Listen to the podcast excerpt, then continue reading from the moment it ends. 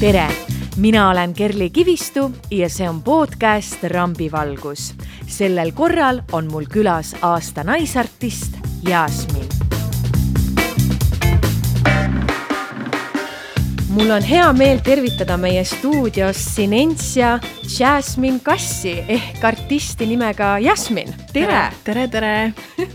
tore, et sa said aega meie podcasti tulla. muidugi, mul on hea meel siin olla tead, ma pean alustuseks äh, tegema sulle komplimendi oh. ja ütlema, et, äh, et sinu looming minu meelest mõjub siin Eesti muusikamaastikul kui sõõm värsket õhku. ja seda on kuidagi väga värskendav vaadata, et sa julged olla nii seksapiilne ja enesekindel, mida tihti siin ei kohta. et mida see aasta naisartisti tiitel sinu jaoks hetkel tähendab? aitäh, väga suur aitäh esiteks ja see aasta naisartisti tiitel tähendab minu jaoks no esma kõige, esma, esmaselt siis kõige rohkem seda, et ma saan rohkem võimalusi ennast tõestada ja et ma saan äh, lõpuks seda tähelepanu, mis äh, ma arvan, et ma olen väärt, kui päris ausalt ütlen. ja, ja see tähendab ka seda, et see töö, mis mina ja mu tiim oleme teinud, on päriselt äh, olnud kasu kasulik ja toonud kasu ja jah. äkki sa räägid äh, meie kuulajatele natukene, et kui kaua sa oled üldse muusikuna tegutsenud ja mis stiili sa teed? ma olen äh, muusikaga ametlikult siis äh, tegelenud alates kahe tuhande kaheksateistkümnendast aastast ja ma teen niisugust stiili nagu põhiliselt R'n'B-d ja niisugust hip-hopi, soul'i äh,, aga ma üritan teha igast erinevat äh, vibe'i ja kui ma alustasin, siis ma tegin veel rohkem seinast seina äh, mussi, aga see, milleks ma nagu pürgin, on kõige rohkem sihuke R'n'B, mida Eestis väga nagu ei ole. Aga kuidas see sinuni jõudis? Äh,? no ma lihtsalt tarbin hästi palju ise R'n'B-d ja väga palju äh, musta kultuuri. Ja kasvasin üles äh, hip-hopi ja soul'i ja R'n'B peal, et äh, sellest ma võin olla tänulik oma emale kes äratas mind ja mu venda üles äh, muusikaga. ja sellepärast jah, ma tahan äh, teha sedasama muusikastiili.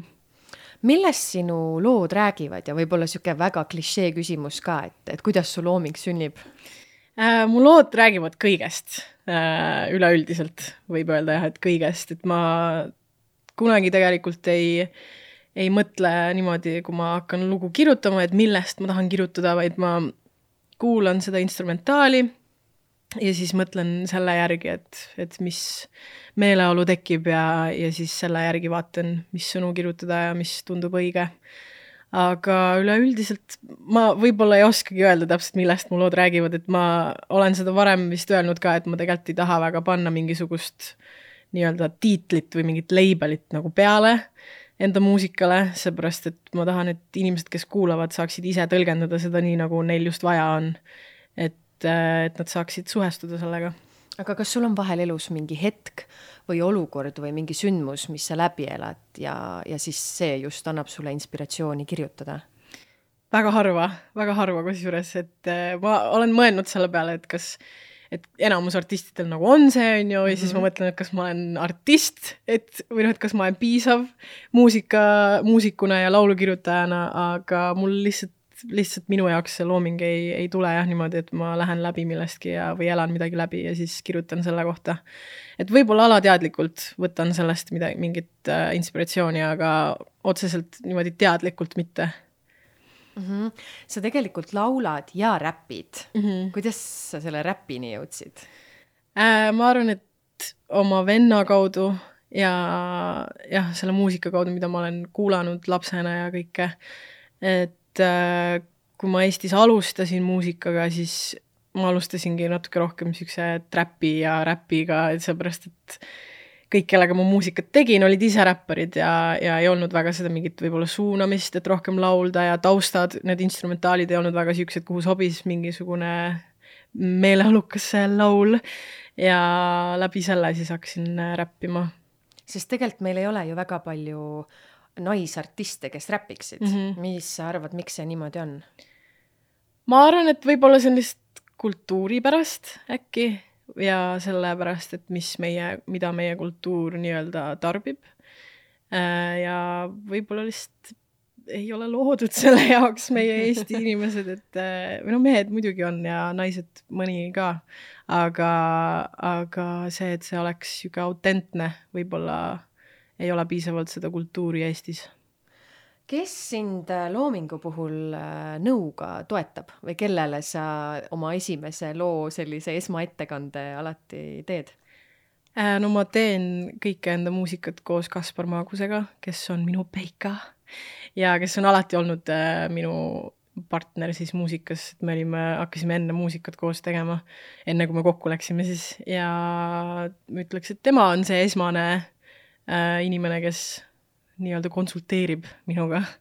aga kui me oleme nagu loo ära salvestanud ja mingisuguse demo valmis saanud, siis ma arvan, et see oleneb loost, et kellele ma saadan. ma saa-, mulle meeldib saata sõpradele, kes ei ole muusikud, sest et äh, neil, tuleb aus hinnang. Neil tuleb aus hin-, aus hinnang ja, no mit-, kõigilt tuleb aus hinnang, aga neil tuleb niisugune nagu tavainimese hinnang. Et, et äh, tegelikult me teeme ju muusikat selleks, et tavainimene saaks kuulata seda ja, ja et kui tavainimesele meeldib, siis see on, see läheb, see on tore. Ja siis, kui ma tahan mingit konstruktiivsemat kriitikat, siis ma saadan mõningale enda muusikutest sõpradele, aga siis ma juba saadan niisuguse küsimusega ka, et kas sulle, mis sa miksist arvad või mis sa arvad vokaalimiksist või noh, niisugused, niisugused veits tehnilisemad küsimused tõesti, Kaspar on siis sinu produtsent mm -hmm. ja elukaaslane. kuidas toimib suhe, kui te teete koos tööd ja loomingut?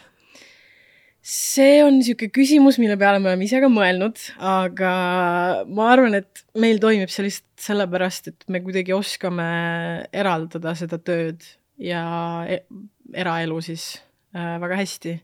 et kui me stuudiosse lähme, siis me lihtsalt teemegi tööd ja, ja ei, ei, ei solvu üksteise peale ja, ja saame aru, et see on töökeskkond, et me, me oskame suhelda niimoodi omavahel, et ja oskame nagu eraldada seda. sest et mõni loominguline protsess võib ju väga kirglikuks minna.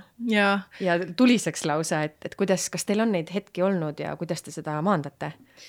Kindlasti on neid hetki olnud, aga Kaspar on lihtsalt nii rahulik inimene, et äh, mul ei ole mõtet temaga vaielda sest et sealt ei tule vastu seda mingit äh, mingit äh, vaidlust siis nii-öelda, et, äh, et ta on väga rahulik ja ta on hea kuulaja.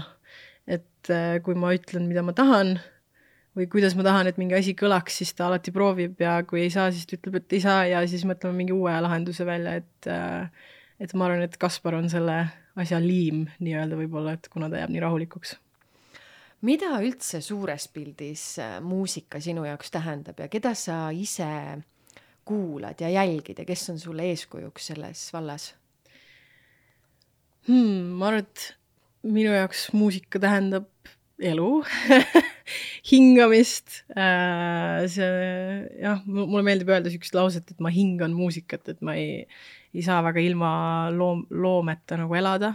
ma kuulan muusikat väga erinevalt ja jälgin erinevate põhjuste pärast erinevaid artiste. et vokaaliliselt minu kõige suuremad eeskujudeks, suuremateks eeskujudeks on äkki mingi Alicia Keys ja Christina Aguilera, muidugi Beyonce on ju, ja siis räppimise poolest on Doja Cat, Megan Thee Stallion, Lauren Hill, Erika Badu on ka vokaaliliselt laul, laulu poolest ja, ja siis on veel laivi poolest, keda ma jälgin, on nagu Rosalia ja Nathy Peluso, siuksed Hispaania artistid ja ja ka Doja Cat, et nagu ma üritan erinevatest kohtadest võtta inspiratsiooni. aga kas sa saaksid kellegi ka Eestist välja tuua äh,? Väga mitte, kui aus olla. Väga mitte. Ja see ei ole, see ei ole üldse nagu halvaga mõeldud, see ongi lihtsalt see stiil, mida ma teen, et, et ma tunnen, et Eestis väga ei, ma väga ei võta inspiratsiooni äh, Eestist kuskilt lihtsalt, sest et mu suund on natuke teisele poole ja see, mis mulle meeldib, tuleb pigem teistelt artistidelt teisest žanrist, mida Eestis väga ei ole sellel ähm, aastal Eesti muusikaauhindade galal või selle gala eel käis äh, tegelikult ähm, selline arutelu läbi, et kas peaks üldse lahterdama, et on siis meesartistid ja naisartistid. kuidas see teema sind kõnetab ja mis sa sellest arvad? Äh, ma rääkisin sellest ka ühes teises podcast'is ähm, ja mina ausalt öeldes isiklikult arvan, et see on okei okay,, et me eraldame need artist-, noh, mees- ja naisartistid, sest et äh, ma tunnen, et minul kui naisartistil läheb natuke teistsugust tööd enda loomingus, loomingusse siis on ju, ja ma ei tea, noh, ma tean, ma tean, see, see küsimus oli ka, et, et äh, miks, miks nii vähe naisi on ja et, et peab äh, siukseid üritusi korraldades peab juba arvestama algusest peale sellega, et, et oleks äh, sooline võrdsus, eks ole, aga mina näiteks ei tahaks esineda ainult sellepärast, et ma olen naine. et ma tunnen, et see annab, noh, ma ei tea, ma ei, ma ei oska seda nagu võib-olla väga poliitiliselt korrektselt äh, selgitada aga jah, mina tunnen, et seal, seal ei olnud tegelikult seda probleemi, millest, millest siis räägiti enne seda muusikaauhindade galat. ja mul käis ka kuskilt äh,, kõlas läbi, et äh, vist keegi ürituse korraldaja, ürituse korraldaja oli siis öelnud sellist asja, et, et äh, mehi eelistatakse siis laividel ka rohkem, kuna naisartistid ei too justkui publikut saali. et kas see Eestis peab tõesti paika uh,?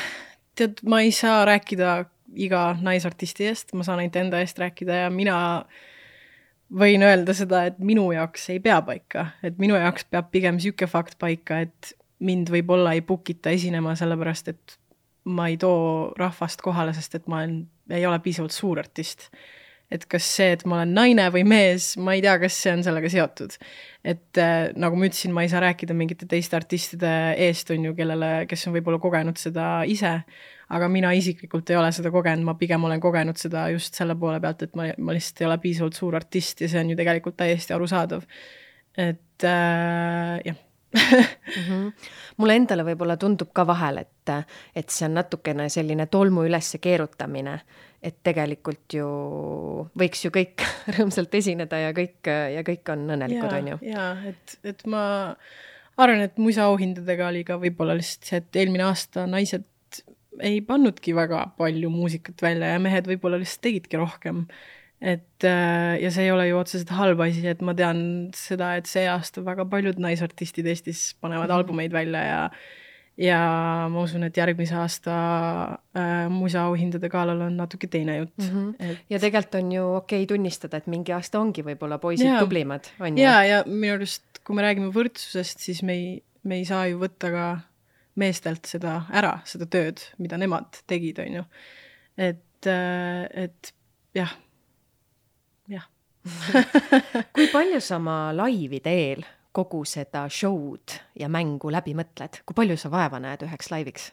ma olen väga palju vaeva, aga mitte kindlasti üksi, et äh, ma tunnen, et eelmisel aastal ma sain esimest korda hakata liikuma sinnapoole, kuhu ma päriselt tahan jõuda enda laivi äh, show'ga ja lavastusega nii-öelda siis, et ma hakkasin tantsijatega esinema. ja mina ise ei tee neid koreograafiaid, on ju, mul on mingeid mõtteid küll aga mul on väga tugevad tantsijad ja koreograafid, kes äh, mõtlevad neid asju välja ja sellepärast ka ma olen väga õnnelik, et ma sain selle, selle tiitli nii-öelda siis, sest et tunnen, et see aasta mul on lihtsalt veel rohkem võimalusi, et veel rohkem näidata, milleks ma olen võimeline ja, ja mis, et tuu-, et ma saan tuua Eestisse seda laivi kogemust, mida varem võib-olla ei ole väga olnud Eestis. kas sa ise ka tantsid siis? jaa, ma ise ka tantsin, et see, see, mul on seal veel arenguruumi just selle osas, et laulda ja tantsida samal ajal. et, äh, et ma tunnistan jah, et, et ei ole ise veel nii, nii, nii seal, kui ma tahaksin olla, aga ma teen iga päev selle jaoks äh, tööd, et ma sinnani jõuaks lõpuks su riietumisstiil tõesti laval on väga ekstravagantne ja selline, võib öelda ka, et heas mõttes vahel väljakutsuv mm. -hmm. et kus sa leiad selle julguse ja power'i, et, et seda nii nagu sensuaalselt välja kanda? Tead, ma arvan, et äh, see on ka minu jaoks väga naljakas küsimus, sest et minu jaoks ei ole üldse mingi julgus või mingi power äh,. minu jaoks see on lihtsalt see, mida ma olen tarbinud terve oma elu, et kui ma vaatangi, kuidas eriti mingi kahe tuhandete ajal, kus Christ-, kuidas Christina Aguilera esines, kuidas Beyonce esines ja Destiny's Child ja kõik siuksed artistid, et see ja praegusel ajal veel eriti, kuidas mingid naisräpparid esinevad, et see tundub minu jaoks see, mis sa peadki tegema. et äh, minu jaoks ei tundu nagu kastist väljas kuidagi või kuidagi eriline. Eestis jah, võib-olla, aga, aga ma sealt leiangi võib-olla selle nii-öelda julguse või selle inspiratsiooni, et nemad teevad ka ja ma tahan samasugune olla, et et äh, jah, sealt leiangi. kas su outfit kuidagi nagu sobitub ka sinu loominguga? jaa, ma tunnen kindlasti, et me alati, alati mõtleme stilistiga, et mis, äh, mis läheb selle laivi äh, meeleoluga kokku et kui ongi natuke, näiteks kui ma esinesin eelmine nädal seal äh, muusikaettevõtluse auhindadel, siis ma tegin ühe loo, aga see, sellesama loo, mis mul just välja tuli ja ma panin siis pükskostüümi selga, on ju, ja, ja esitasin ennast natuke rohkem äh, võib-olla tavalisemalt. Ja siis, kui mul on niisugune live, kus on äh, natuke rohkem minu enda äh, meeleolu ja enda keskkond, siis ma võib-olla lähen natuke napimalt äh, riides lavale, on ju, et, et ma alati mõtlen selle peale, mis, äh, mis vibe on. sest sa oled öelnud ka seda, et, et see, et sa saad napimalt riietuda, on sinu kasuks, sellepärast et mehed ei saa kunagi pakkuda seda seksapiilsust. ja muidugi ei saa või noh, saavad muidugi, aga võib-olla heteroseksuaalsed mehed ei saa seda teha või noh, tegelikult saavad, aga ei julge äkki aga jaa, muidugi see töötab minu kasuks, et äh, mul on veel, mida näidata, nii et miks mitte. aga vaata, see ongi võib-olla see e, minu eelmise küsimuse yeah, juurde tagasi tulles, et tihti ma arvan, et siin Eestis ka naisartistid võib-olla noh, tahaksid, aga võib-olla ei julge vahel mm -hmm. näidata või üleüldse mitte ainult artistid, vaid, vaid Eesti naised, et võib-olla aeg-ajalt tahaksid kuidagi nagu natukene äh, noh, vallatumalt äh, riides käia, aga ei julge mm, -hmm. sest midagi justkui hoiab tagasi või mõtled selle peale, mida keegi teine mõtleb ähm,? kindlasti ma arvan, et naised äh, hoiavad ennast natuke tagasi ja see ei ole kuidagi halb asi, see on lihtsalt see, kuidas me oleme tegelikult kultuurina üles kasvanud, et eriti siuksed naised, kes on nõukaajal olnud äh, äh, teismelised, on ju, et äh, pididki olema natuke tagasihoidlikum ja, ja esinduslikum võib-olla ja ja just sellepärast äkki need popartistid ka, kes, pop-naisartistid, kes Eestis on, nende kuulajaskond on ka niisugune võib-olla natuke konservatiivsema mõtlemisega, et et see võib, võib tekitada küsimusi nende peas, et kas see on õige, aga, aga tuleb lihtsalt proovida ja katsetada enda piire, et kui kaugele minna saab ja vahet ei ole, mis su seljas on tegelikult, ma arvan, et niikuinii tuleb neid inimesi, kellele sa ei meeldi ja kellele sa meeldid, et, et jah kas sa oled artistina kogenud sellist konservatiivset raamistamist ise? Äh,? ei ole, ei ole. Või noh, ma, ma ei, võib-olla ma lihtsalt ei ole märganud, ma üritan ennast ümbritseda inimestega ja kes, kes, kellele ma meeldin ja, ja kes toetavad, et äh, pigem, pigem ise ei ole kogenud et see on see, et fake it till you make it. jaa, täielikult, fake it till you make it see suhtumine päris palju aitab ja, ja ma arvangi, et muidugi riietusel on ju oma aeg ja koht, on ju, et mm, -hmm. et inimene, kes käib üheksast viieni tööl, ei saagi võib-olla omale yeah. sellist lavalukki lubada, on ju, aga teatud hetkedel äh, võib see enesekindlusele päris palju juurde anda ja, ka. ja muidugi ma tegelikult ei, ei ütleks, et ma olen mingi ainuke naine Eestis, kes niimoodi riides käib, on ju, et lähed reede õhtul Sveta baari ja näed, et väga paljud naised riietuvad nii, nagu, nagu mina riietun ja ja ma ei ole ise vastutav selle üle, et, et, et ma olen seal sellise stiili saanud, et mu stilist Liisa on tegelikult väga-väga palju olnud osa minu äh, välimuse äh, koostamises nii-öelda siis, sest et temaga ma kohtusingi kuskil kaks tuhat kaheksateist Svetas ja, ja tema on minu jaoks olnud väga suur inspiratsioon selles mõttes ja tema seltskond siis, et iga kord, kui nemad välja näe-, lähevad, nad, nad näevad väga ekstravagantsed välja ja ja ka julged naised, et äh, näitavad nahka ja ei tunne ennast, ei, ei häbene seda, et äh, jah. ja sellise käitumise ja, ja loominguga tegelikult, mida riietus ja mood tihti on, võib ka inspireerida väga paljusid. jaa, muidugi, muidugi see ongi mu eesmärk ka, ma arvan, sellega, et et näidata, et on okei okay niimoodi riietuda ja, ja et sind saab ka tõsiselt võtta, kui sa niimoodi riietud ennast, et, et see, et ma nüüd mingi napikama kleidiga lähen lavale, ei tähenda, et ma ei ole ärinaine tegelikult, on ju, ja et ma ei ole töökas naine, et äh, ja et ma ei, et ma ei pruugi saavutada asju. et äh, jah, saab ennast tõsiselt võtta ka. sa oled öelnud ka seda, et äh, enne välismaale siirdumist pead sa võitma iga eestlase südame. kuidas võita iga eestlase südant? appi, ma ei mäleta, millal ma ütlesin seda, võib-olla ma olin väga hommik noor. hommik Anuga intervjuus. hommik Anuga, okei okay, mm, -hmm. see ei olnud siis äh, nii ammu aega tagasi äh,. kuidas võita iga eestlase südame?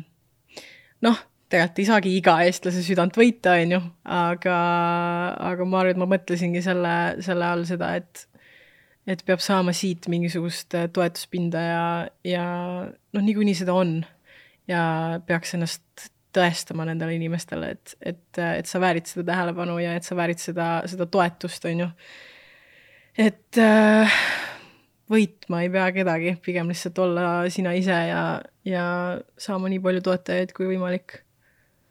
kuidas üldse muusikaturul naisartistina silma paista? Siis ma, ma jään sulle vastuse võlgu, sest et see minu strateegia ongi lihtsalt see, et ma näitan iseennast. ja lihtsalt olla autentne, võib-olla see on kõige, kõige parem asi, mida olla, ongi lihtsalt autentne, sest et eriti tänapäeval inimesed on natuke väsinud sellest äh, piltperfektsest imagost, et kõik on tore kogu aeg ja kõik on ilus ja kõik on lakitud, et, äh, et peab näitama enda seda uh, vulnerable külge, vabandust, ma ei oska seda eesti keeles võib-olla öelda praegu, aga jah, kõike halba peab ka näitama ja kõike päris, kõike päris lihtsalt, et, et ei olegi kõik uh, peenikesed ja, ja kõik uh, karvad igalt poolt raseeritud ja kõike seda, on ju, et, et vahel ongi noh, elu. et, et peab lihtsalt olema autentne ja niimoodi võib-olla saab ka inimeste südant võita, on ju, et et sa, et sa lased inimestel sinuga suhestuda tead, mulle tundub, et mida aeg edasi, seda rohkem tegelikult inimestele see päris mm -hmm. meeldib. et samamoodi sotsiaalmeedias on mm -hmm. ju, et sa võid ju ehitada üles perfektse kuvandiga profiili, aga ja. aina rohkem inimesed tahavad näha seda päris, päris elu, päris, päris inimesi ja mulle tundub, et äh, miks paljud vist kasutavad ka TikTok'i just. just sellel eesmärgil, et seal on inimesed nagu ehedamad. ja ma just hakkasingi ütlema, et äh, et just nooremate seas, äh, see Gen Z seas on äh, väga palju vestlust olnud selle üle, et, et keegi ei viitsi enam Instagrami kasutada, sest et seal on kõik nii kureeritud ja et TikTokis on lihtsalt palju rohkem nii-öelda süütust või seda, seda puhtust ja seda, seda unapologeticness'i nii-öelda siis, et keegi ei ole, keegi ei tunne häbi selle üle, kes nad on ja nad äh, näitavad seda kuidas sotsiaalmeedia sind on mõjutanud või kas üldse? viimasel ajal ma olen olnud rohkem teadlik selle üle, mida ma tarbin sotsiaalmeedias, aga kindlasti kunagi oli natuke raskem äh, just artistina ka ja eriti alustava artistina, et, et ma üritasin kõike hoida hästi lakitud Instagramis siis on ju ja hästi perfektsena. ja ma ka ikkagist äh, natuke tunnen raskusi sellega, et, et, et olla natuke vabam sotsiaalmeedias. et kas, kui ma mingi, tahan mingit nalja postitada Insta story'sse, et kas see on õige koht, kus seda teha või et kas keegi üldse naerab selle üle või midagi, siuksed mõttetud küsimused tekivad pähe ja ja siis noh, üritan ennast peatada sellel hetkel ja olla nagu täiesti suva, täiesti suva, nagu mitte kedagi ei koti tegelikult, mida sa teed seal sotsiaalmeedias, et et, et viimasel ajal jah, ma üritan natuke vähem äh, pinget panna selle peale. See tuleb ilmselt ka, ma kujutan ette sul sellest, et sa oled ju artist ja pead justkui mm -hmm. mingit kuvandit hoidma, on ju? jaa, muidugi, muidugi tuleb, ma mäletan, kui ma hakkasin tantsimas käima uuesti eelmine aasta siis mul oli üliraske võtta ennast kokku ja minna sinna tantsutundi, tundi, seepärast et äh, ja sama asi näiteks jõusaalis käimisega. sest et ma tunnen, et ma ei ole selles hea või et ma ei ole seda perfect inud veel, ma ei ole nagu sellest täiuslik veel. ja raske on panna ennast äh, artistina niisugusesse keskkonda, kus sa pead näitama ennast mingil viisil, et sa arened veel ja et sa teed vigu ja viimasel ajal ma olen üritanud sellest ka nagu lahti saada ja, ja natuke paremaks olen muutunud selles, et, et näidatagi enda seda mitte perfektset külge. Nojah, siis su fännid ju näevad ka, et sa oled inimene. Jah, fännid ja, ja näevad jah, et ma olen inimene, et, et aga ongi iseennast raske panna sinna, sinna kohta. Et võid tahta küll, et, et kurat, ma tahaks nii väga näha enda mingi iidolit lihtsalt niisama olemas ja siis mõtled enda peale, et mingi jaa, ma võin ka olla ju kellegi jaoks iidol, et nemad võivad ka äkki tahta sedasama asja, et et see on äh, väga palju viimasel ajal olnud niisuguseid moraalseid küsimusi enda peas, et äh, kuidas enda seda artisti kuvandit äh, siis näidata inimestele. ja lõpuks sa jõuad ikkagi selleni, et olla täpselt nii, nagu sa tahad ja oled, on ju? ausus? jah, ausus, üle kõige sa jätad väga enesekindla mulje mulle ja sa oled öelnud ühes intervjuus jällegi, et sul võib tekkida enne lavale minekut selline närv, mis võib eskaleeruda peaaegu et ärevus või mm. paanikahooks. jaa, äh, see oli kaks tuhat kakskümmend aastal äh, mul tuli lühialbum välja ja siis ma tegin oma vennaga, mu vennal tuli ka album välja ja me tegime albumi esitluskontserti Von Krahlis ja ma ei olnud vist ammu esinenud ka, see oli just see aeg, kui koroona hakkas tulema, onju. ja ma mäletan, kui närvis ma olin, ma läksin lavale äh,. esimese laulu ajal ma reaalselt lihtsalt ei mäleta mitte midagi, sest et mu süda puperdas nii hullult ja ma hakkasin täiega hingeldama pärast videotest vaatasin, et kõik oli hästi, laulsin okeilt, aga reaalselt sihuke tunne oli, et ma panen kohe pildi taskusse ja nii närvis olin lihtsalt. ja mu Kaspar ühesõnaga on olnud väga hea selles toes just selle osas, et ütleb, et see lavanärv ongi hea tegelikult, et sa, see hoiab sind äh, keskendunult.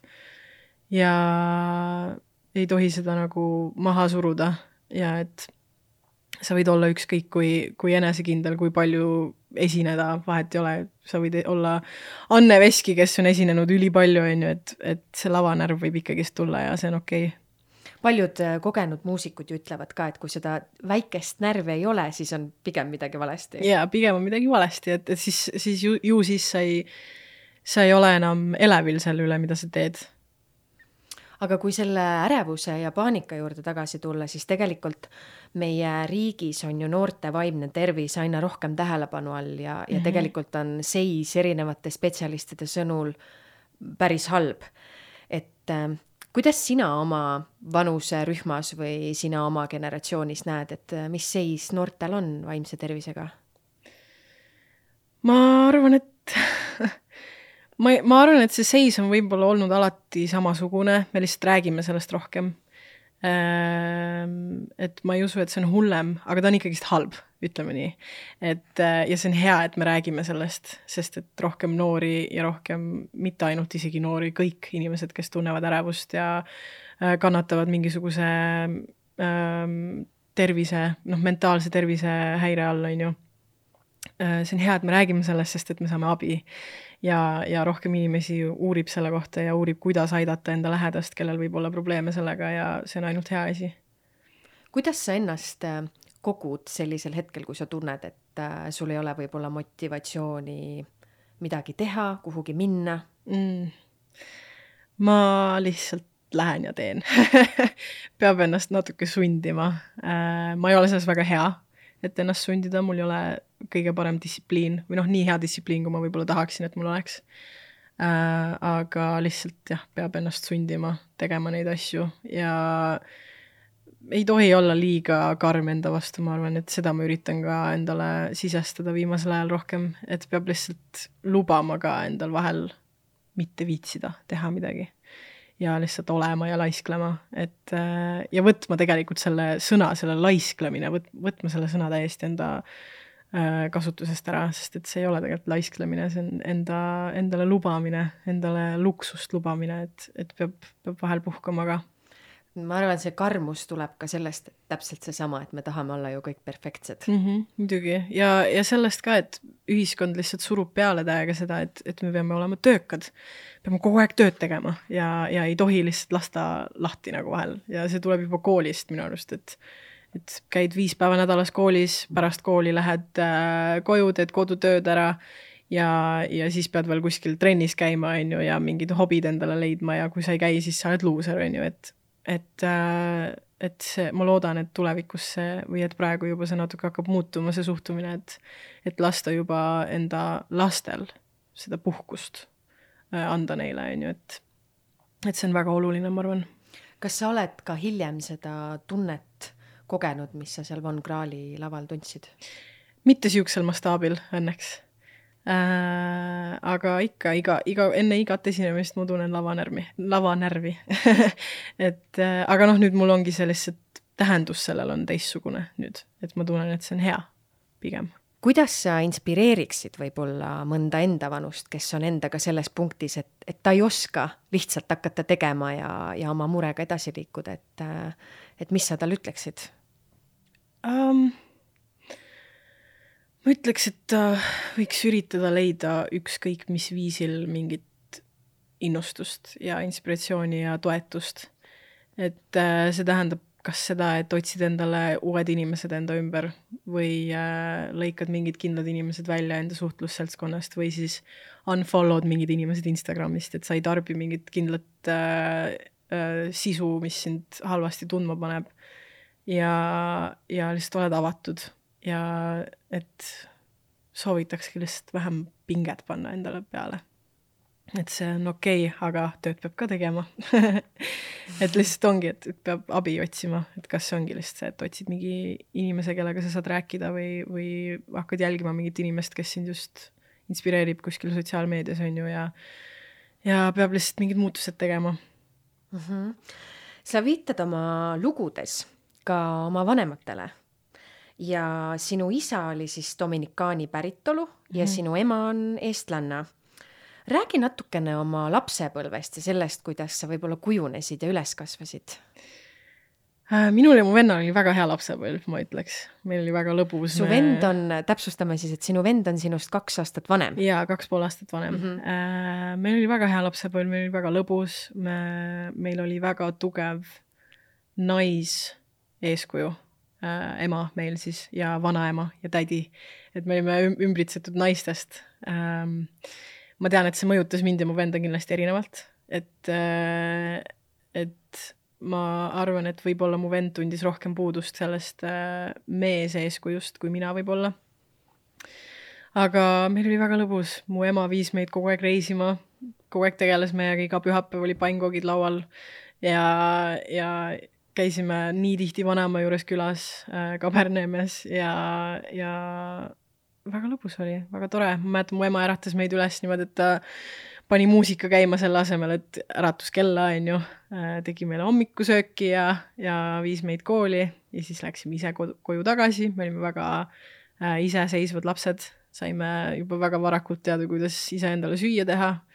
Ja, ja ta mu ema oli väga-väga tubli, ma ütleks, et. Te kasvasite siis päris pisikesest äh, peale koos emaga ainult mm. -hmm. mina olen ka ainult koos emaga kasvanud ja me natuke siin ennem ka arutasime sellel teemal, et, et ilma isata kasvanud tüdrukud mm. -hmm. et äh, kuidas sa tunned, kas see populaarne daddy issues mm, -hmm. nagu öeldakse, kas, kas see sind kuidagi kõnetab, kas see on sinu jaoks teema või pigem elu on kuidagi läinud sul niimoodi, et sa ei ole isegi selle peale pidanud mõtlema? Ma olen küll selle peale mõelnud, aga just pigem selles aspektis, et do I have daddy issues? Et, äh, et ma tunnen, et mu ema kasvatas mind nii hästi, et, et ta minu jaoks oli väga, ta nagu kuidagi täitis ära need mõlemad pooled minu jaoks, et ta oli distsiplineeriv, aga ta oli ka lõbus, et ja ta oli äh, toetav ja ja mina nagu otseselt võib-olla ei tundnud puudust sellest. Ähm, noh, võib-olla nii palju, kui iga laps tunneb puudust mingist vanemast, on ju. aga, aga ma arvan, et ma sain väga hästi hakkama ja mu ema, ema sai väga hästi hakkama, et, et ma võib-olla ise ei ütleks, et I have daddy issues nagu, et mul on väga hea suhe ja väga tervislik suhe ja ma arvan, et seda on minu ema mulle õpetanud. ja kõik see, mida ma tean oma isast ja tegelikult ka oma emast, üldse oma eelkäijatest, siis on ju nagu ma ütleks, et ma üritan alati mõelda nende asjade peale, mis mulle võib-olla nende juures ei meeldi, ma üritan tõlgendada seda niimoodi, et see võib ka olla minus sees ja ma üritan seda, sellele vastu silma vaadata ja üritan seda muuta enda siis, enda puhul, on ju. et kõik need mingisugused tendencies, mis meil võivad tekkida oma vanemate pärast, suhtumised ja, ja käitumisnormid, võiks nagu neid adresseerida ja siis äh, muuta neid enda juures, on ju. -hmm. sest lihtne on ju süüdistada. täpselt, et väga lihtne on süüdistada ja tegelikult see iga inimese puhul, iga inimene on traumeeritud, iga inimene on traumeeritud oma vanemate pärast. isegi kui sul on perfektne elu. et, äh, et peabki lihtsalt aru saama, mis, mis see on, mis sind traumeeris ja, ja miks see on ja siis mõtlema, et okei okay,, kuidas mina saan muuta seda, et minu järeltulijad ei tunneks sedasama asja. et äh, jah tead, üksikemade puhul ma olen ka mõelnud seda, et, et on ikka nagu jõudu neis mm. palju, et sa pead tõesti olema ju see naine ja eeskuju ja samal ajal ka natukene täitma siis selle teise vanema puudujääke mm, -hmm. on ju. et, et väga suur austus ja kummardus kõikidele üksikvanematele, kes Muidugi. meid praegu kuulavad ka. et see vist ei ole üldse lihtne töö. see ei ole üldse lihtne töö. ma ei kujuta ette ka nagu aga mida sina oma vanematelt oled kõige rohkem õppinud või millega nad on sind inspireerinud um,? minu ema, ma, ma ütleks, et emalt ma olen kõige rohkem õppinud seda, et, et oma tegude eest peab vastutama. ja tegema valikuid selle järgi, et mõtlema kohe nende tagajärgede peale. et ma olen seda tegelikult juba palju öelnud ka, et minu ema ei keelanud mul käia pidudel, ei keelanud mul tarbida alkoholi, ei keelanud mul suitsu teha alaealisena. Ja see ei olnud sellepärast, et teda ei hool-, et ta ei hoolinud, vaid see oli sellepärast, et ta rääkis mulle need tagajärjed ära, et mis juhtuda võib. Ja ütles, et sina ise otsustad ja, ja see oli minu arust väga-väga hea äh, nõuanne ja väga hea viis, kuidas suhtuda oma teismelisse tütresse siis, sest et mul oli see faas, kus, mis igal noorel on, kes käid peol täiega, paned hullu ja siis see lihtsalt sai läbi, sest et mul, ma ei pidanud rebellima, ma ei pidanud vastu hakkama mingisugusele korrale, sest et mul lubati teha seda. ma sain aru, et see oli mõttetu ja ma ei viitsinud enam ja ma ütleks, et see on kõige parem asi, mis ma oma emalt õppinud olen ja see käib muga ikka veel kaasas, et, et kas, kui ma, kui ma mõtlen teha midagi, mis võib-olla on natuke reckless siis ma mõtlen, et kas ma viitsin nende tagajärgedega tegeleda. Ja enamus ajast ei viitsi, et, et sellepärast. et sa tegid siuke... mingid asjad juba nii palju varem läbi, et. jaa, jaa, et no mitte üldse tegelikult nii palju varem, et ma olin tegelikult päris pikalt päris äh, tubli äh, tüdruk, ma olin, me olime oma perega kristlased päris pikalt tegelikult ja ma hakkasin, mul tuli see joomise faas mingi kuusteist, seitseteist, mis on minu arust alles tegelikult, et äh, enamus panevad siin juba mingi üheteist-kaheteistaastaselt äh, oma sõpradega pidu. Et äh, jah, ja siis oligi mingi võib-olla paar aastat see faas, kus panin natuke hullu ja siis ma ei viitsinud enam, tahtsin tööd teha mhm, sa mainisid seda kristlase mm, -hmm. kristlase teemat, et mida usk sinu jaoks praegu tähendab? tead, ma ei ole seda vastust leidnud Äh, ma arvan, et usk võib-olla tähendab lihtsalt ükskõik seda, mis äh, inimese jaoks sobilik on ja minu jaoks on ka see, et mis minu jaoks parasjagu kõige mugavam on. Et ma usun headusesse ja karmasse ja, ja jah, ma arvan, et headus on see kõige, kõige parem religioon nii-öelda siis, et äh, õppisin väga palju sellest ajast, mis mul oli kristlasena, aga see mulle ikkagist tegelikult ei sobinud ja ei, lõpuks ei nõustunud kõikide nende ideoloogiatega, mis, mis sealt õpetatakse mm. -hmm. sina ja sinu vend äh, olete öelnud mõned aastad tagasi ühes intervjuus, et äh, teie siht on olnud lapsest peale saada paremaks kui teie eelkäijad mm. -hmm see on päris kõva statement. aga on või, nagu ma ütlesin enne ka tegelikult, et, et peab enda vanemate, vanemate vigadest õppima ju, sest et see paratamatult kandub nagu sulle edasi, kui DNA-st lihtsalt kandub edasi ja see on aga see, mis on see näin. viga, mida sa ise võib-olla niimoodi kohe mõtled, et oma vanemate puhul, et vot seda ma ei taha teha? ma ei taha nii vara lapsi saada. Äh, ja õnneks äh, ei, õnneks minu partner ka ei taha. Et äh, tahaks ennast varem või noh, enne, enne laps, laste tegemist leida ja, ja finantsiliselt olla õiges kohas, on ju. Sest et kui ei ole, siis viibki niisugustele, niisugustesse, niisugusele rajale, nagu mu isa läks siis, on ju, kõikide illegaalsete tege-, tegevustega siis. Ähm, ja jah, minu arust see ongi kõige suurem asi. et see, leida see õige inimene, enne kui sa teed selle otsuse, et davai, teeme lapsed, sest et mina ja mu vend oleme tahtlikud lapsed või noh, nagu mu vanemad tahtsid oodatud. meid. jaa, oodatud mm -hmm. lapsed, on ju, et et äh, ei olnud mingisugune accident nii-öelda.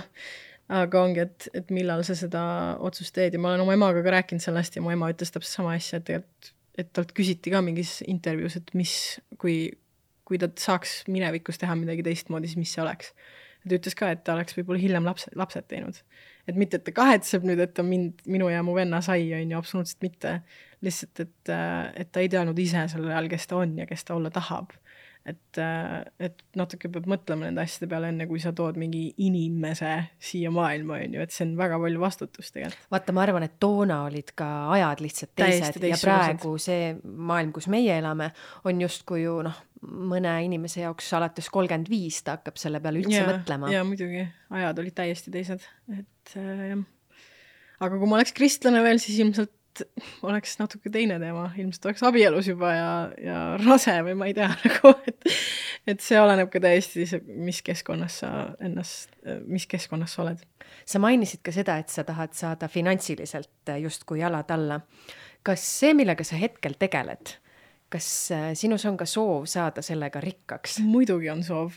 mina ei tunne üldse häbi selle üle, et ma tahan rikkaks saada, minu arust see on lihtsalt see maailm, kus me elame, kapitalistlik maailm ja, ja paratamatus on see, et niimoodi sa saad endale lubada kõiki neid asju, mida sa tahad ja mitte, et, et raha teeks mind õnnelikuks, vaid lihtsalt see, et raha annaks mulle võimalused et teha, luua pere ja, ja pakkuda enda lastele mingisugust tuge ja, ja head tulevikku ja kõike seda, et lihtsalt, et ei oleks mingi, mingi vaev.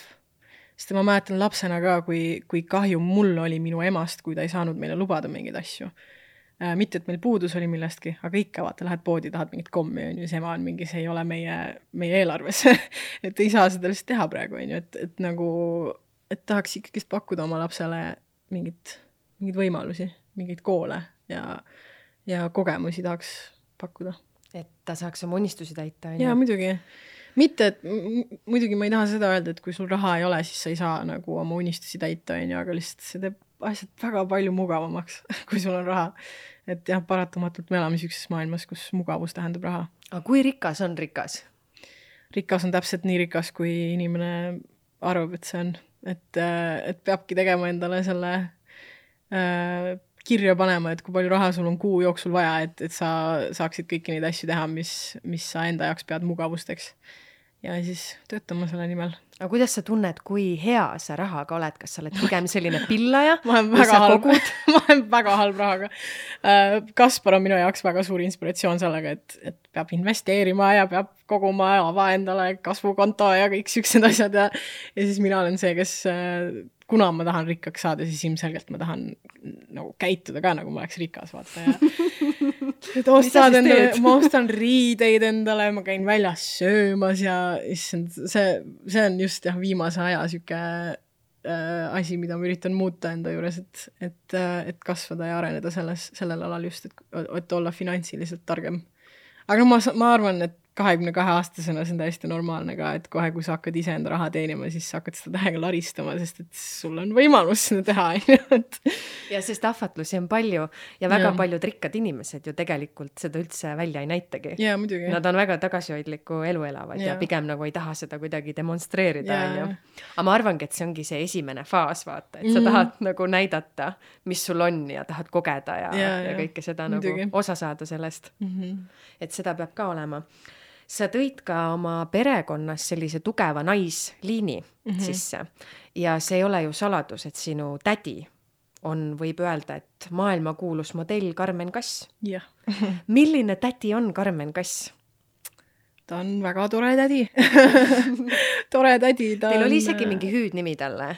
Kamme või äh,? jah, Kamme uh, -huh. aga noh, see, noh, see on jah sihuke, et igal inimesel on oma tädi jaoks hüüdnimi ja ma ütlekski, et nagu see on minu jaoks nii naljakas küsimus, et milline on siis sinu tädi Kamme, ta on nagu iga teine tädi, võib-olla lihtsalt natuke nooruslikum nagu, aga noh, igal teisel inimesel võib olla nooruslik tädi, on ju, et nagu me ei, kui me, mhm. kui me aega veedame, me ei räägi sellest, mis tema mingisugused saavutused on ja mis, mida iganes, et nagu tema jaoks, minu jaoks ta on lihtsalt mu tädi, on ju, et lapsena ka ta oli lihtsalt mu tädi, et nagu, et, et ma ei oska võib-olla otseselt sellele küsimusele vastata nii-öelda ma arvangi, et inimestel lihtsalt see ettekujutus, et kui sa oled tippmodell, et mis see elu justkui on, et mm, -hmm. et sa noh, tund-, tundub justkui, et see inimene on nagu kuskil kõrgustes aga mina ka ei tea, milline see elu on, vaata, ma ei, ma ei, ma ei ole Karmen et, et tema käest peab otse küsima siis selle, seda küsimust, on ju, et, et kui me aega veedame, me ei räägi nendest asjadest, me räägime teistest asjadest. aga millega tema sind inspireerinud on? sest mulle tundub, et, et sellisel areenil olla, sa pead olema ja seal maailma nimede hulgas ja kohtuda selliste inimestega, sa pead olema ikkagi nagu kasvanud päris nagu enesekindlaks ja paksu nahaga, on ju mm. -hmm. et millega tema sind on inspireerinud? Äh, pigem jah, kõige rohkem selles osas, et, et lapsena ma sain aru, et ükskõik, mis on võimalik, et noh, kõik on võimalik, et sa võidki jõuda välismaale oma mingite unistustega, on ju, ja, ja et ei ole mingit piiri peal sinu edukuses ja see ei olnud, lapsena see ei olnud minu jaoks see, et aa, see on nii inspireeriv, vaid see oli minu jaoks loogiline. sest et see on lihtsalt see, millega sa, mida sa näed enda peres, on ju, et, et mm. -hmm, millega sa nagu üles kasvad. jaa, et mm, -hmm. et pigem kui ma nüüd täiskasvanuks olen saanud, siis ma olen aru saanud, et see oli minu jaoks inspire-, inspireeriv, et äh, et kõik on võimalik ja peab lihtsalt tööd palju tegema ja, ja, ja peab äh, silma vaatama sellele, sellele edule, mida sa tahad saavutada ja peabki hommikul üles ärkama ja kõike tegema selle nimel, et sa seda saavutaksid. kas sa ise oled mõelnud ka, et, et tahaks äkki modelliks saada mingi hetk? mingi hetk kindlasti, ma arvan. Aga siis, kui ma aru hakkasin saama, mis, mis see tähendab, et olla modell, ma arvan, et pigem mitte, et ma arvan, et see ei ole mulle ähm, aga noh, mulle meeldib modellindusega ikkagist tegeleda, on ju, aga ongi täpselt nii palju, kui minu artistiga see seot-, artistina see seotud on, siis on ju. et äh, pigem tahaks rohkem kontrolli enda imago üle, et ma, see modellielu on natuke teine kui see, mis on artisti jaoks olla kaamera ees. kas sa oled ka oma läbi tädi elu näinud, et mis on see varjupool, mis võib selle ametiga siis nii-öelda nagu kaasneda? ei ole otseselt pigem mitte, nagu ma räägin, me ei, me ei räägi nendest asjadest, kui me näeme üksteist, me pigem küsime, et noh, kuidas läheb ja et, äh, et. kas ta su muusikat kuulab? jaa, kuulab küll, et talle ma ka saadan siin aeg-ajalt enda, enda mingeid uusi lugusid ja talle meeldib, ta käib ka vahel mu esinemistel ja, ja ta on väga toetav selles suhtes, et et see on väga tore, kui pere toetab. Jasmiin, ma küsin ka sellise sügavamõttelise küsimuse, et äh, mille pärast sa praegu maailmas võib-olla südant valutad? noh, ma arvan, et igal inimesel on süda valus Ukraina pärast. ja jah, mure on, äh, kuna see võiks olla vabalt meie. et äh, jah, ma rohkem selle teema kohta midagi öelda nagu ei, ei saagi, et mille pärast mu süda, mille pärast mu süda valutab nii-öelda, ma arvan, et ongi lihtsalt Ukraina, et see, mida Putin teeb ja mida Vene sõdurid teevad seal et see on väga õudne mm. -hmm. sest et äh, enne seda noh, tundusid kuidagi mingid probleemid ju väga-väga suured, on ju. Mhm. ja need on kõik justkui tahaplaanile läinud, on ju, et äh, et infot tuleb tõesti ju sellel teemal väga palju väga-väga palju erinevatest kanalitest, et kas sa oled ka leidnud enda jaoks mingi viisi, kuidas sellest korra nagu stoppi teha või mis sind on aidanud näiteks äh, kuidagi päevatoimetusi edasi teha? lihtsalt panen Instagrami kinni ja lihtsalt ei, ei su-, ei, lihtsalt panen telefoni ära. ja peab, ma lihtsalt pean ennast vahel äh, ähm, või lihtsalt vaatama Netflixi või vaatama mingit toredat, mingit saadet või kas muusika ka aitab? jaa, muusika ka kindlasti aitab, et sinnani ma tahtsin ka jõuda, et, et lähen stuudiosse ja teen muusikat, sest et teen seda lihtsalt nii kaua, kui veel teha saab, on ju, et natuke paratamatu on praegu see, et peab äh, olema teadlik sellest, et mis meie privileegid on.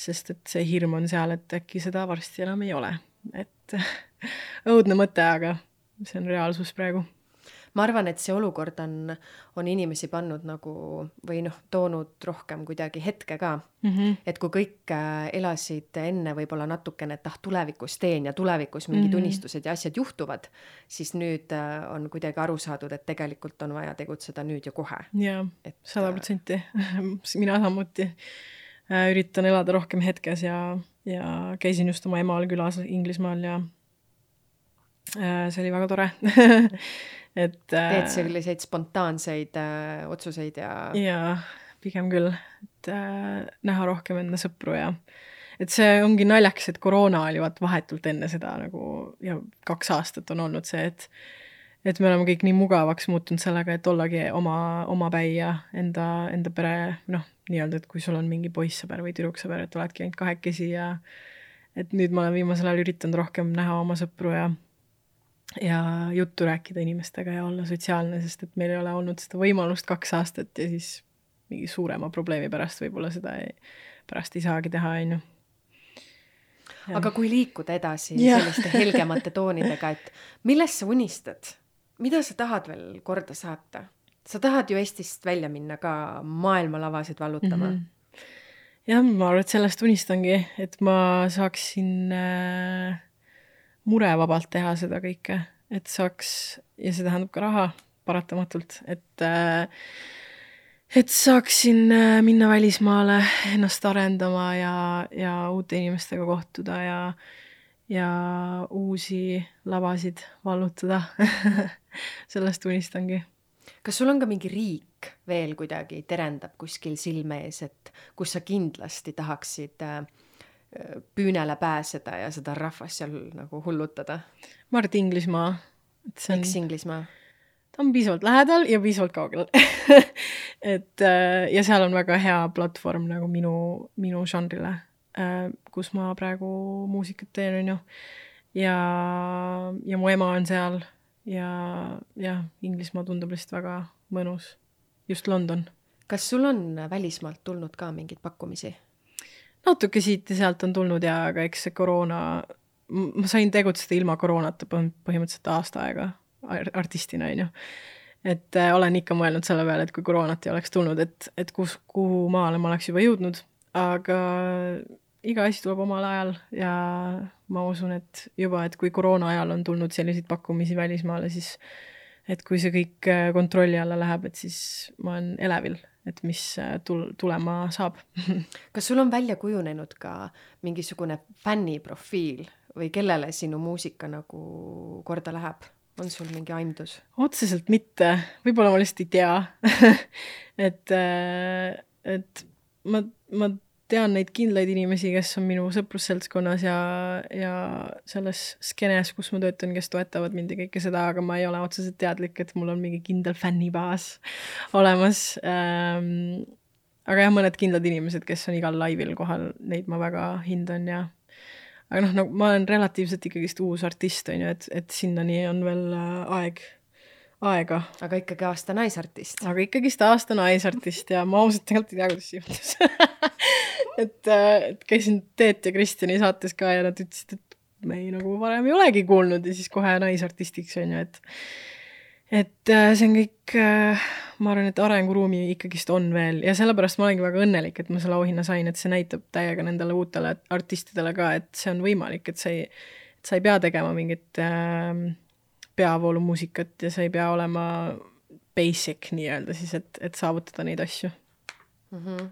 et see on alles kõige algus. jah, täpselt, täpselt mm. -hmm. kui sul oleks võimalik valida üks unistuste paik, kus esineda, siis milline see koht oleks kes seal oleks ja millise show, show'ga sa üles astuksid ja milline see kogu miljöö oleks mm.?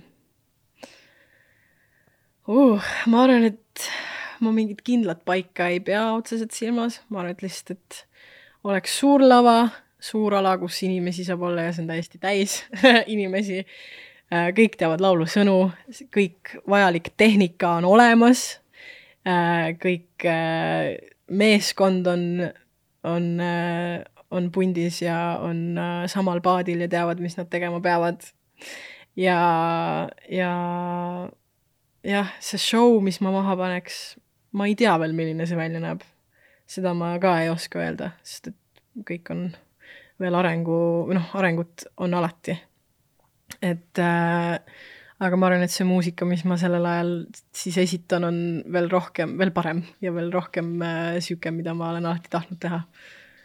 jah väga lai vastus, aga aga sihuke ta oli aga väga äge, aitäh sulle, mul oli väga huvitav äh, sinuga tuttavaks saada ja sinu mõtteid kuulata ja ma soovin sulle edaspidiseks palju, palju, palju edu ja, ja valluta maailm. aitäh head kuulajad, uus osa Rambivalgusest on teie ees juba järgmisel nädalal. seniks kõike toredat ja tšau. tšau.